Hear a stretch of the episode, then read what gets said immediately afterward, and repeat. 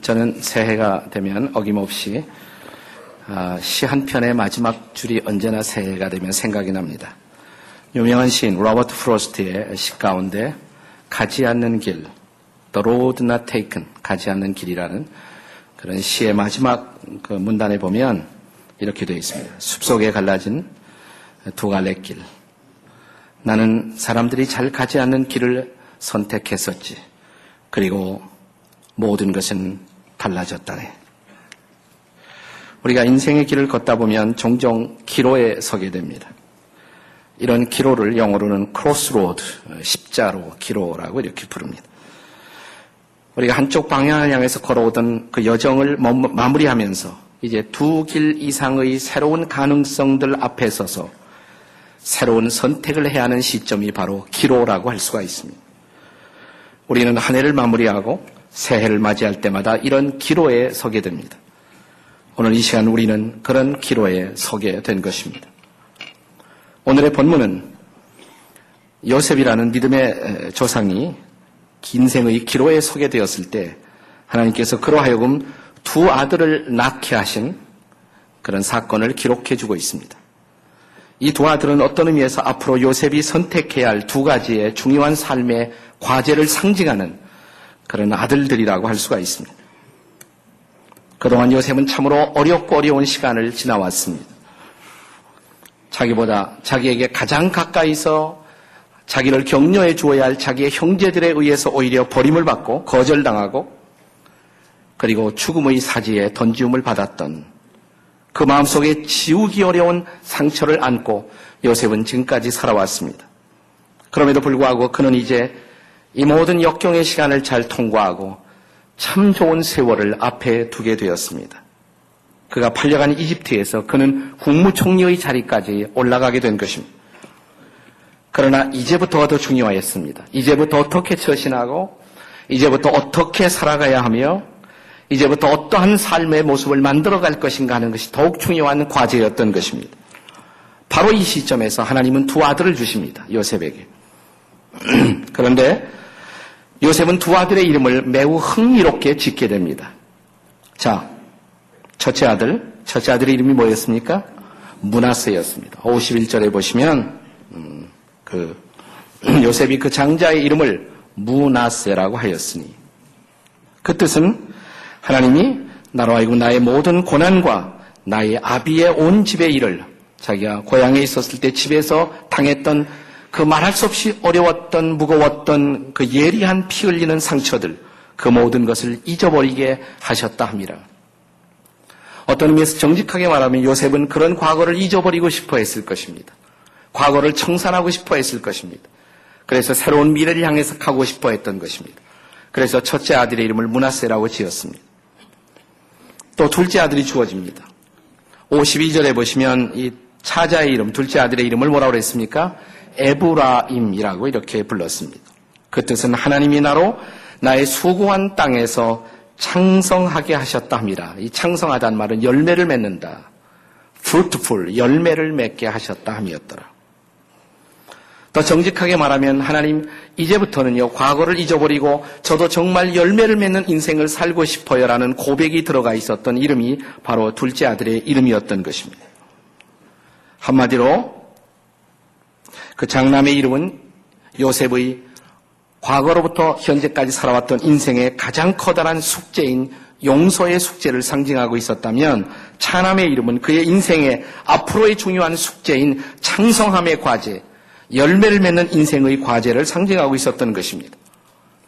요셉은 진심으로 과거를 잊어버리고 또 열매를 맺는 새로운 미래를 향해서 걸어가고 싶어 하는 그런 열망을 그 이름 속에 반영하고 있었던 것입니다.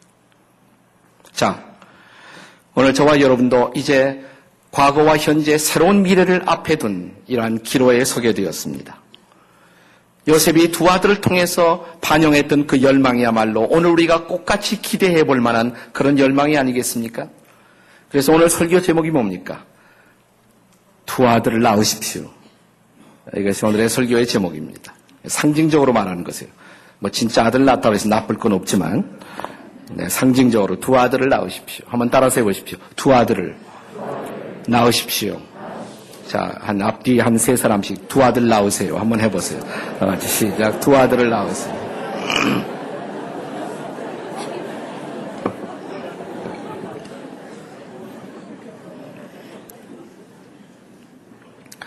제가 오래전에 목회 초기에 그 어떤 그 어, 교회 처음 나오기 시작한 새신자, 새교우의 가정을 방문한 적이 있었습니다. 성경을 아직 잘 모르시는데, 에, 결혼한 지 꽤 시간이 경과했는데 아직 자녀가 없었던 그런 가정이었어요.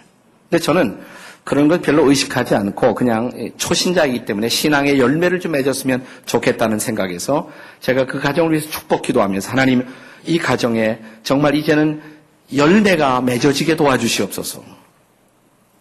그렇게 기도하고 떠났어요. 근데 한 1년쯤 있다가 어, 그 부부가 찾아와서 목사님 기도가 묘하게 응답이 되었다고 우리가 아들 낳게 되었다고 그러시더라고요. 그래서 아니 제가 무슨 기도를 했길래 목사님 열매 맺도록 기도해달라고 그래서 저희는 자식 열매를 구하고 있었기 때문에 그게 그 기도인 줄 알았습니다. 그러더라고요. 뭐 그렇게 엉뚱하게 응답돼도 나쁠 건 없습니다. 그러나 이 두 아들, 두 아들은 우리의 과거의 청산과 미래를 향한 설계를 대표하는 두 아들이라고 할 수가 있어요. 첫째 아들, 이 아들은 용서입니다. 용서를 상징하는 아들이에요. 용서의 아들을 낳으십시오. 우리가 살아갈 새해가 자유함의 새해가 되기 위해서는 무엇보다 우리의 과거를 청산할 필요가 있습니다. 과거에 아직도 속박된 사람은 과거에 이끌려가게 됩니다. 현재를 현재답게 살 수가 없고 미래를 미래답게 계획할 수가 없습니다. 왜냐하면 과거가 우리를 붙잡고 있기 때문에 그렇습니다. 과거에서 자유한 사람만이 미래를 향한 창조적인 새 인생을 살아갈 수가 있는 것입니다. 비록 내 잘못과 상관없이 내가 당한 어떤 일이라고 할지라도 그 누군가를 내가 용서하지 못한다면 내 마음은 미움의 감옥이 되고 증오의 감옥이 되어 나는 그러한 상태 속에서 어떤 일도 제대로 계획하거나 설계하지 못하게 될 것이기 때문에 그렇습니다. 생각해 보십시오. 만일 요셉이 자기의 형제들을 용서하지 못하고 늘 복수심을 불태우는 그런 인생을 그 이후에 줄곧 살아갔다고 가정을 해 보십시오. 요셉이 정상적인 삶을 살 수가 있었겠습니까? 창의적인 인생을 살아갈 수가 있었겠습니까? 우리가 용서를 주저하는 가장 중요한 이유 가운데 하나는 내가 당하고 또 용서에 용서하면 내가 손해보는 것 같아서. 그래서 우리 용서하지 못합니다. 그러나 사랑하신 여러분, 용서는 결코 손해보는 일이 아닙니다. 용서는 수지 맞는 일입니다. 또 우리 교회가 수지에 있는데 수지에 오셔서 수지 맞아야 하지 않겠습니까? 한번 따라서 해보세요. 용서는 수지 맞는 일입니다. 옆에 사람 보고 한번 해보세요. 용서는 수지 맞는 일이에요.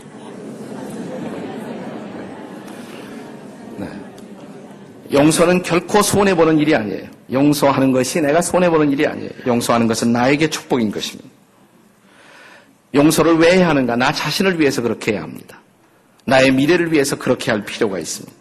그리고 이런 용서의 실천을 위해서는 무엇보다 내가 당했던 사건, 그 사건을 나의 관점에서가 아니라 하나님의 관점에서부터 바라볼 수 있는 그런 안목이 열릴 필요가 있습니다. 나는 너무 억울해. 나는 당했어. 이렇게 생각하지 말고 하나님의 뜻이 있어서 이 사건을 허용하셨다. 지금 당장은 모르지만 나의 유익을 위해 나의 궁극적인 선함을 위해서 하나님이 이 사건을 허용한 것이야. 라고 고백할 수 있다면, 그렇게 믿을 수 있다면, 사랑하신 여러분, 내가 받은 상처를 바라보는 우리의 관점은 매우 달라질 수가 있습니다. 실제로 요셉이 나중에 자기를 팔아버리고 사지에 몰아넣었던 자기의 형님들을 만났던 장면에서 요셉이 바로 그런 고백을 하지 않았습니까? 요셉이 형님들에 의해서 자기들이 자기가 버림을 받고 죽을 뻔했었던 그 위기를 어떤 관점에서 해석하고 있었는가를 보여주는 유명한 대목 말입니다. 창세기 45장 5절의 말씀을 한번 들어보십시오. 요셉이 자기 형제들 앞에 고백한 말입니다. 요셉은 이때 국무총리의 자리에 앉아서 양식을 구걸하러 온 자기의 형제들을 만나게 되었습니다. 복수의 순간이었어요. 멋지고 통쾌한 복수를 할 수 있었던 순간입니다. 이때 요셉은 자기 형제들에게 어떤 고백을 하고 있습니까? 한번 다 같이 읽어보세요. 시작. 당신들이 나를 이곳에 팔았으므로 근심하지 마소서. 하나님이 생명을 구원하시려고 나를 당신들 앞서 보내셨나이다. 이 사건을 누가 행하신 것이라고 하나님이 하신 것이라고 하나님이 허용하신 것이라고 이렇게 해서 당신들을 도울 수 있는 길을 열고 우리 가족이 축복을 얻기 위해서 하나님이 이 모든 사건을 허용하신 것이라고 하나님의 주권이라는 섭리적 안목을 가지고 그가 경험했던 상처를 바라보고 있었던 요셉의 모습을 보십시오. 이것은 같은 장 창세기 45장 8절에서 또 한 번 되풀이되어 고백됩니다. 자, 요셉은 이렇게 말하고 있습니다. 한번 같이 읽어보시죠. 창세기 45장 8절 다 같이요. 그런즉 나를 이리로 보낸 자는 당신들이 아니요 하나님이시라. 당신들이 나를 팔았지만 당신들이 나를 사지에 몰아넣었지만 당신들이 나, 나를 위한 음모를 꾸몄지만 그러나 보십시오. 이 모든 것은 선한 유익을 이루었습니다. 이것은 당신들이 한 것이 아닙니다. 누가 하셨습니까? 하나님이 하셨습니다. 이것이 바로 하나님의 안목에서, 하나님의 관점에서 우리의 상처를 바라볼 수 있는 성도다운 안목이어야 하는 것입니다. 용서하지 못하거나 용서받지 못한 영혼들은 종종 미움이나 자학의 포로가 되어서 사탄의 노예로 일생을 살아가는 모습을 우리는 우리 주변에서 흔히 볼 수가 있습니다. 아주 오래전에 미국의 존 로빈슨이라는 유명한 부흥사가 이런 얘기를 했어요. 그래서 이 얘기가 여러 가지 버전으로 많이 펼쳐져서 설교자들에게 인용됩니다만은 이 존 로빈슨이라는 사람이 처음 이 얘기를 한 것으로 전해집니다. 그러니까 초등학교 시절에 어, 자기 할아버지가 이렇게 운영하는 농장에 자기 누이 동생 셀리라는 누이 동생을 데리고 농장에 여름이면 가서 시간을 보냈다고 합니다. 근데 아마 우리나라 애들처럼 이 조안이라는 이 사람이 어렸을 때 소년이었을 때 새총 가지고 새를 쏘는 놀이를 즐겨했던 것 같아요. 그래서 그해 여름에도 할아버지의 농장에 가서 새총을 가지고 새를 쏘는데 번번이 빗나갔어요. 제대로 맞지 못했어요. 열을 받았습니다. 하도 화가 나니까 보니까 호숫가 하나가 있는데 호숫가에 오리가 걸어다녀요. 기어다녀요. 근데 그 오리는 사실은 할아버지 할머니가 너무 그 애완용처럼 이렇게 아끼는 그런 오리였습니다. 근데 새를 잡다가 새가 안 맞으니까 오리에다 쏴버린 거예요. 오리가 그냥 맞고 정통으로 맞고서 쓰러져 죽었습니다. 근데 그것을 자기 누이 동생이 봤어요. 셀리라는 누이 동생이 봤어요. 누이 동생이 싹 웃더래요. 저녁 시간이 됐는데, 에? 오빠, 내 방 청소 좀 해줘요. 내가 왜 네 방 청소를 하냐? 그러니까, 오리 얘기 할아버지께 말씀드릴까? 꼼짝 못하고 청소를 합니다. 그 이튿 아침 딱 일어나는데, 너희 동생이, 오빠, 물 좀 길어줘요. 그래.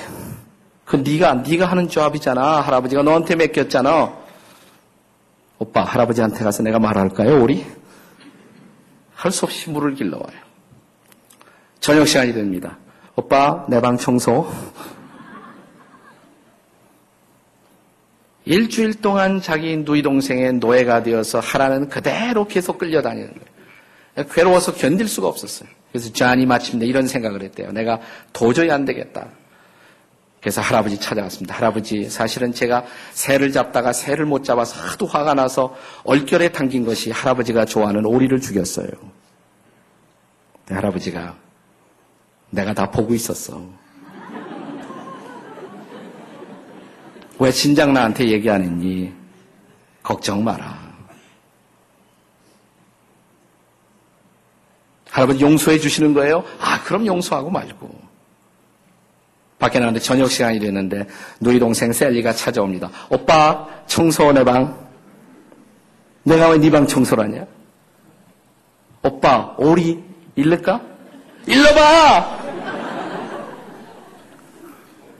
갑자기 당당해졌어요. 갑자기 자유해졌어요. 이 당당함이, 이 자유함이 왜 주어졌을까요? 용서받은 자의 당당함이에요. 용서받은 자의 자유함이에요. 그렇습니다. 어떤 사람은 용서를 모르기 때문에 오늘도 사단의 노예가 되어서 사단에게 질질 끌려다니는 죄악의 종이 된 인생을 살아가는 사람들이 얼마나 많습니까?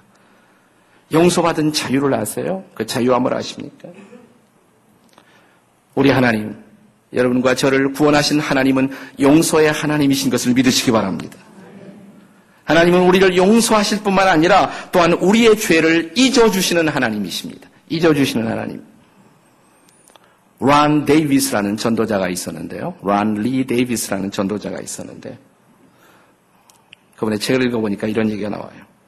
그는 사역 초기에 사역 초기에 자주 흔들렸습니다. 내가 계속 사역을 할까 아니면 그냥 평신도 사역으로 돌아갈까. 항상 흔들렸어요. 안정적인 사역을 할 수가 없었어요. 가만히 그가 자기 마음속을 살펴보니까 자기가 신학생, 신학생 시절에 범한 어떤 죄가 하나 있었는데 그 죄에서 아직도 자유하지 못하고 있는 자기의 마음을 들여다보게 되었어요. 항상 그것 때문에 끌려다니. 근데 어떤 날 자기 같은 동역자 한 사람이 이런 얘기를 합니다. 아주 예언의 은사를 받은 건강한 사역자인데 예언의 은사를 받은 그런 여선지자가 한 분이 있는데 가서 우리 기도를 한번 받아보지 않겠느냐. 그래서 한번 그러자고 가서 기도를 받았어요. 근데 이번에 이런 부탁을 했대요. 그 예언의 은사를 받았던 여선지자에게 자매님, 혹시 제가 신학생 시절에 주님 앞에서 범한 어떤 죄, 해결되지 못한 죄가 있는지, 아직도 해결이 안 된 죄가 있는지 주님께 자매님이 여쭤봐 주시겠어요? 아, 그러겠다고 그러더래요. 근데 한참 침묵으로 기도를 하더래요. 눈을 떴어요. 주님의 무슨 응답이 있었나요? 물어보니까 예, 응답을 받았습니다. 주님이 뭐라고 그러십니까? 긴장을 하면서 물어봤더니 이 자매님이 말하기를 주님이 다 잊으셨대요.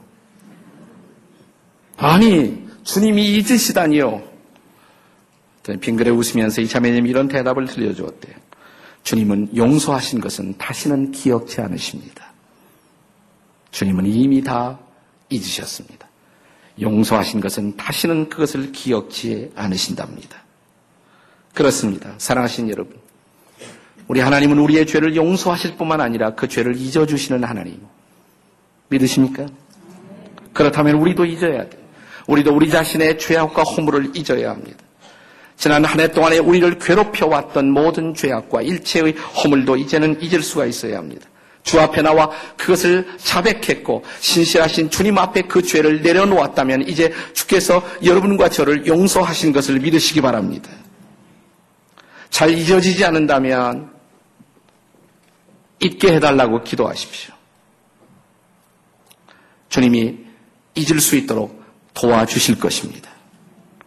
하나님께서 요셉에게 문하세라는 아들을 주시면서 요셉의 입술을 통해서 드렸던 놀라운 고백, 하나님께서 이제 나의 고난과 허물을 잊어버리게 하셨도다.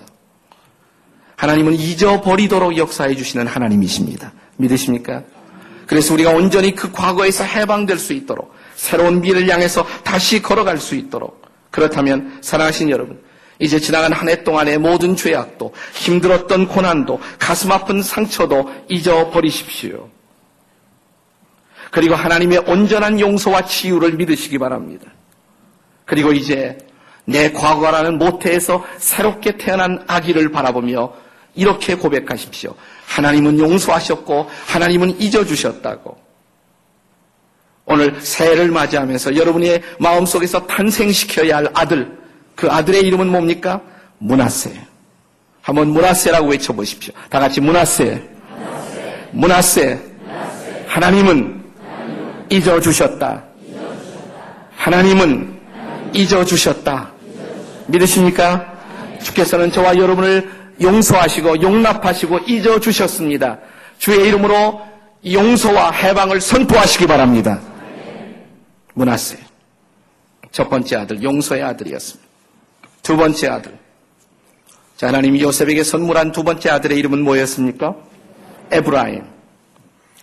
에브라임은 창성의 아들이에요. 창성의 아들. 번영의 아들. 이제 창성의 아들을 낳으십시오. 번영의 아들을 낳으십시오. 새해를 맞이하며 지나간 한 해 동안 과거 속에 있었던 모든 것을 잊어주시고 용서하신 하나님을 만나셨다면 이제 이 시간 새해를 맞이하면서 열매를 맺게 하실 그 하나님을 바라보시기 바랍니다. 에브라임이란 단어의 본래의 뜻은 두 배로 열매를 맺는다 이런 뜻입니다. 두 배로. twice fruitful. 두 배로 열매를 맺는다. 이런 뜻이에요, 본래. 우리말 번역은 창성케 한다. 이렇게 번역을 했습니다. 자, 요셉의 큰아들 문하세가 요셉의 과거 청산과 관련되어 있다면 둘째 아들 에브라임은 요셉의 미래 설계와 관련되어 있는 아들이라고 할 수가 있습니다. 과거를 용서하시고 새로운 미래를 바라보는 요셉은 그 요셉을 하나님은 이제 창성하도록 축복하시고 열매를 맺도록 축복하시고자 하는 하나님의 의도를 우리는 이 아들의 이름에서 우리는 배울 수가 있습니다. 여기서 창성이라는 그런 의미는 그냥 물질적으로만 번창하고 번영한다는 그런 뜻이 아닙니다. 저는 하나님이 여러분의 물질, 물질의 영역 속에도 번영의 축복을 주시길 바랍니다. 좀 부자도 나오시기 바랍니다. 아멘 하는 사람만 부자가 될 것입니다.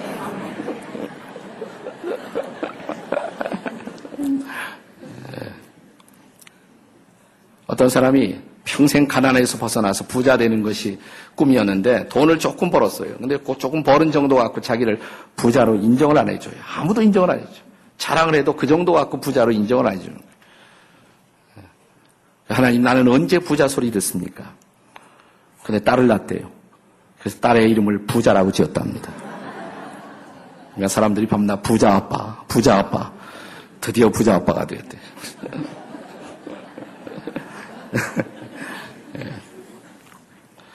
예. 여기서 말하는 창성은 물질적인 창성 이상의 의미를 갖고 있습니다.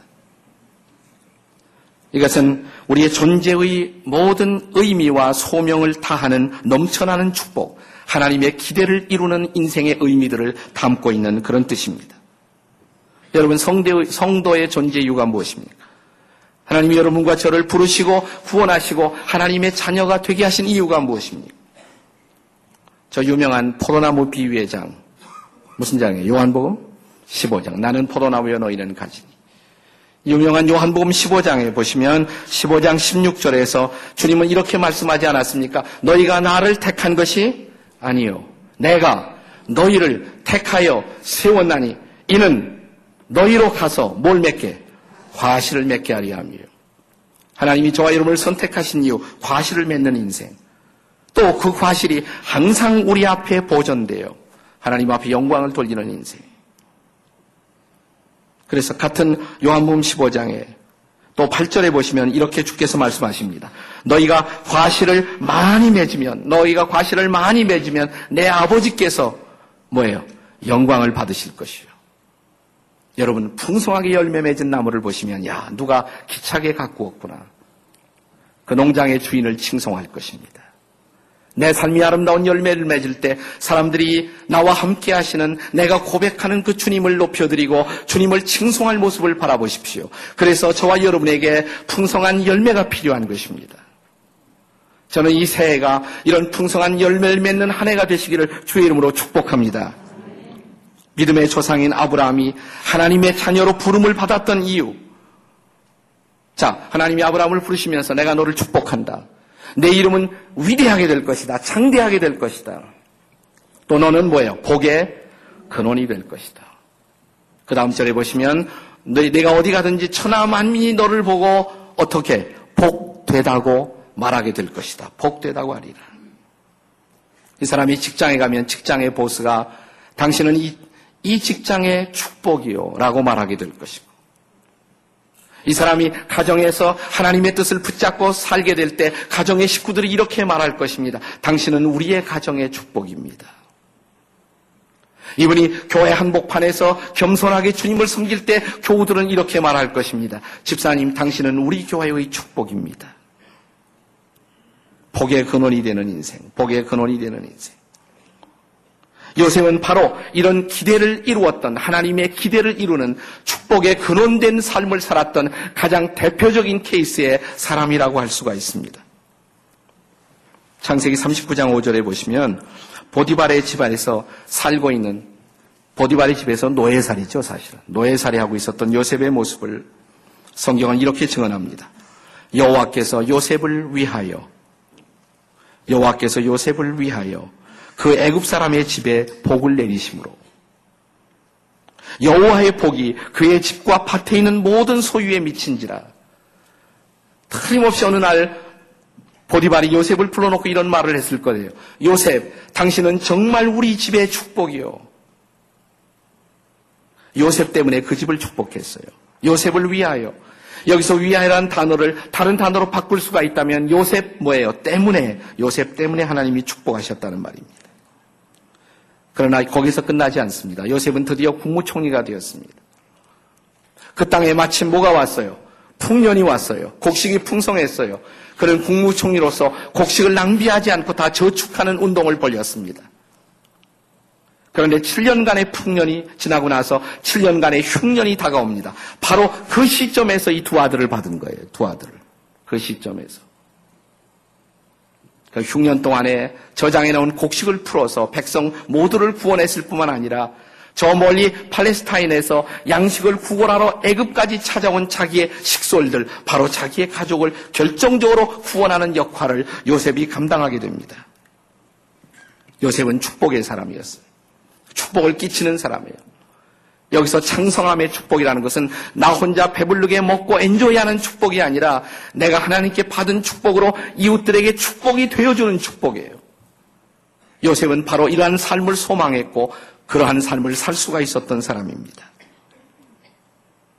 오늘 본문은 요셉의 첫째 아들 문하세의 경우나 둘째인 에브라임의 경우에도 하나님이 그의 과거를 잊어버리게 하셨고 또 하나님께서 창성하게 하셨다는 것을 결과적으로 강조합니다.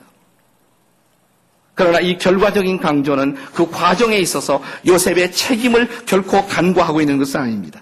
요셉은 잊어버리려고 노력했고 하나님은 잊게 해주셨고 요셉은 열매를 맺고자 노력했고 하나님은 풍성한 열매를 맺게 해주셨다는 말입니다. 사랑하신 여러분, 우리가 정말 이웃들에게 축복이 되고자 노력한다면 그렇게 해주실 하나님을 믿으시기 바랍니다. 문제는 내가 축복이 되는 인생을 살기를 원하는 소망이 있습니까? 이 한 해 동안 내가 하나님께 복을 받아 내가 이웃들에게 복이 되는 인생을 정말 살고 싶어요, 하나님. 그렇게 소원하신다면 하나님이 그렇게 해 주실 것입니다. 그렇게 해 주실 것이에요. 그것이 요셉의 삶의 드라마예요. 놀라운 드라마예요. 아름다운 드라마예요. 네. 요셉은 환경 속에서 행복을 찾은 사람이 아니라 그는 어떠한 경우에도 행복한 사람이 되기로 결정한 사람이에요. 그는 자기의 태도에서 행복을 찾았던 사람입니다. 그는 어떤 상황 속에서도 행복한 사람이 되기로 결심했어요. 감옥에 가서도 불평하지 않았어요. 그 감옥 속에서 어떻게 축복이 될 것인가를 고민했고 성실하게 살았습니다. 그는 감옥 안에서 꿈을 풀어주었던 사람이 자기를 배신할 때에도 여전히 하나님 앞에 성실했습니다. 그랬더니 마침내 하나님이 요셉을 높이신 거예요. 그것이 행복을 나누는 요셉다운 삶의 방식이었던 것입니다.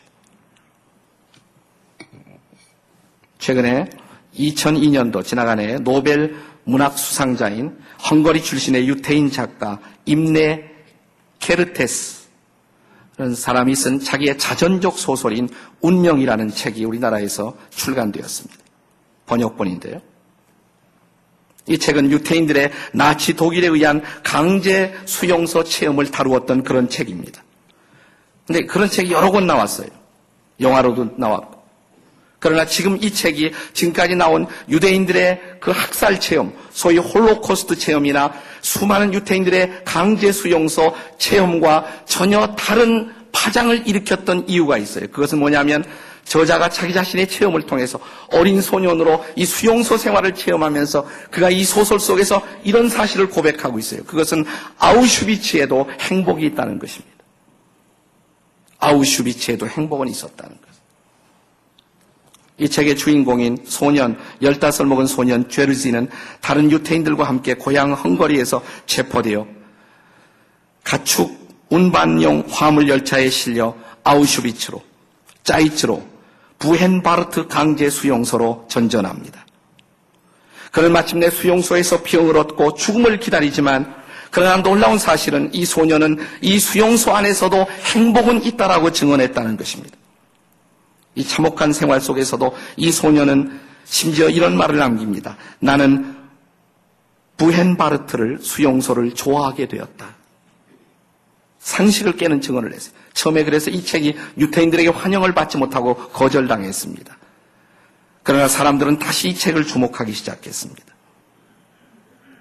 그는 이렇게 계속 말합니다. 이 책을 통해서 빵 하나를 숨겨놓았다가 먹는 행복, 쉬는 시간을 조금 더 갖게 된 행복, 이를 잡을 때의 쾌감, 양배추 수프를 먹을 때의 행복, 잠이 오지 않을 때 감옥이지만 누구도 제한할 수 없는 소위 상상을 통해서 이미지네이션을 통해서 감옥 바깥의 삶을 설계할 수 있었던 행복.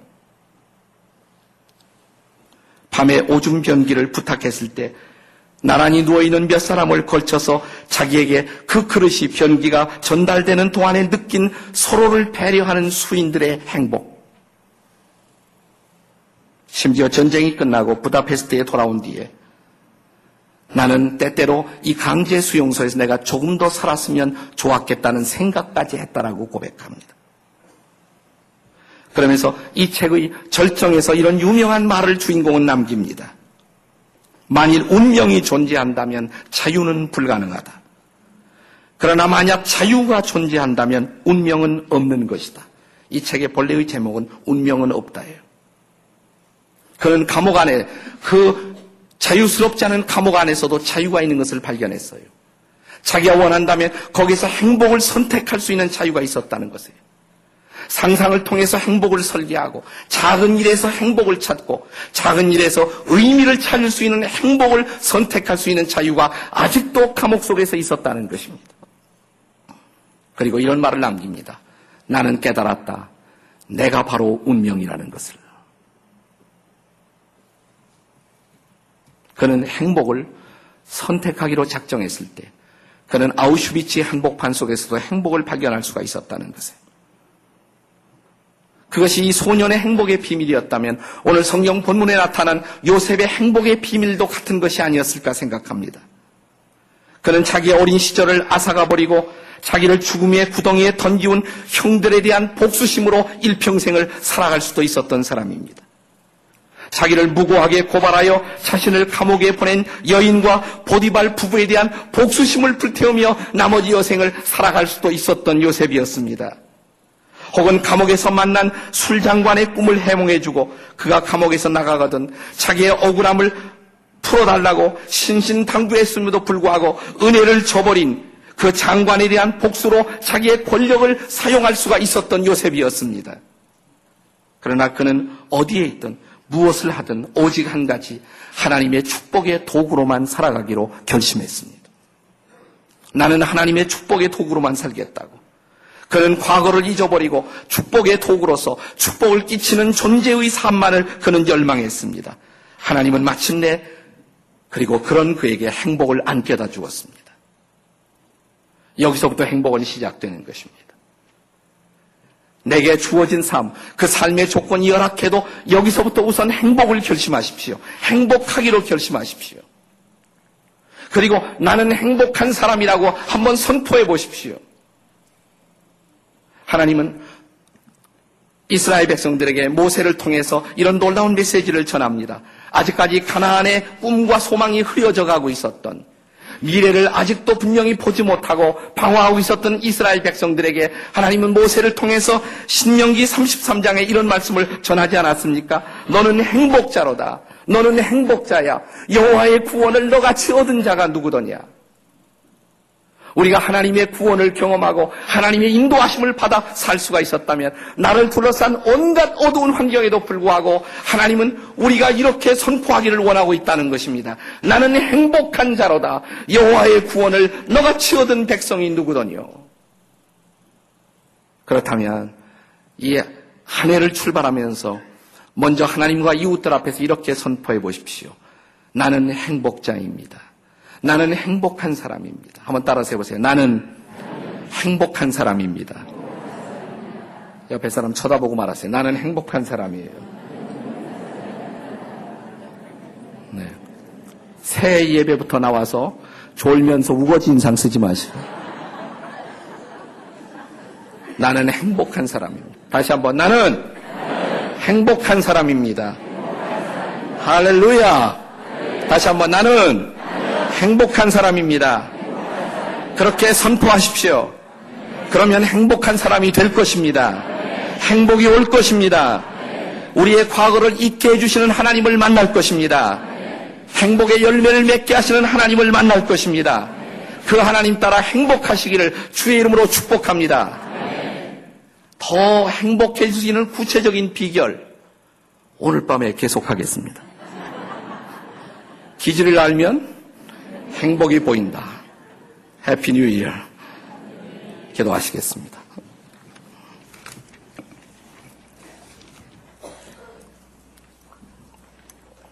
다 일어나셔서 함께 같이 기도하시겠습니다.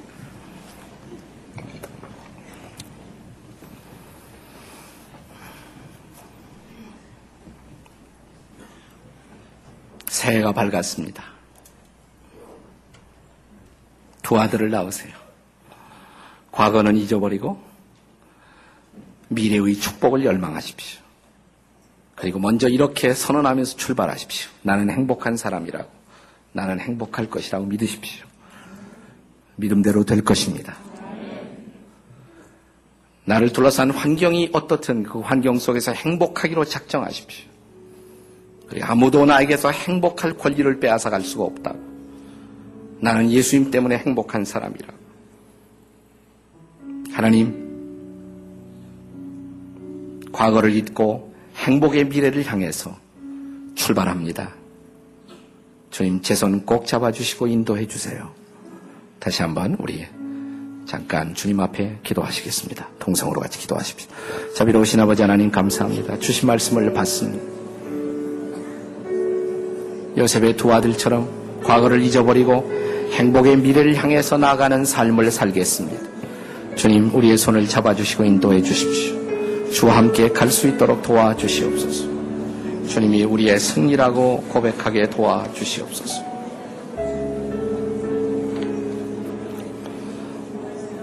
오 아버지 하나님 감사합니다. 밝아온 새, 밝아온 새, 지나간 날 어둠의 과거에서 우리를 해방시켜 주시고, 우리를 용서하시고, 우리의 과거를 잊어주신 주님을 찬양합니다. 이제는 행복한 미래를 향해서 다시 새로운 걸음으로 출발합니다. 주께서는 이미 우리를 행복한 자로 삼아 주셨습니다. 그렇기 때문에 나는 행복한 삶을 살게 될 것입니다. 이것을 선포하며 새의 걸음을 걷겠습니다. 우리와 함께 해주시고 우리를 인도해 주시옵소서. 이제는 우리 주 예수 그리스도의 은혜와 하나님 아버지의 사랑과 성령의 교통케 하심이 오늘 지나간 한 해 흘려보내고 2003년 새해를 맞아들인 사랑하는 당신의 백성들, 주의 귀한 자녀들의 걸음마다, 가정마다, 산업의 장마다, 직장마다, 저들이 위해서 기도하고 있는 모든 기도와 간구의 제목들마다 성령의 인도하심과 축복을 부어주시며 또 축복이 되어주는 놀라운 역사가 이 한 해 동안 펼쳐지기를 주 예수 그리스도 이름으로 간절히 축복하옵나이다. 아멘.